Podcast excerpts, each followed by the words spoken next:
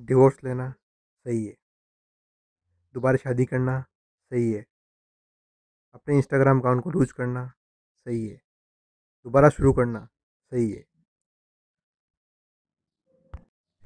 सब कुछ सही है, लेकिन एक ऐसी जगह पर रहना जहाँ पे आपकी कोई वैल्यू नहीं है, आपकी कोई रिस्पेक्ट नहीं है, वो सही नहीं है। जल्दी से उस जगह से निकलो जहाँ पे आपकी कोई वैल्यू नहीं है। और गेट ए वैल्यू प्लेस जहाँ लोग आपकी वैल्यू करते हो।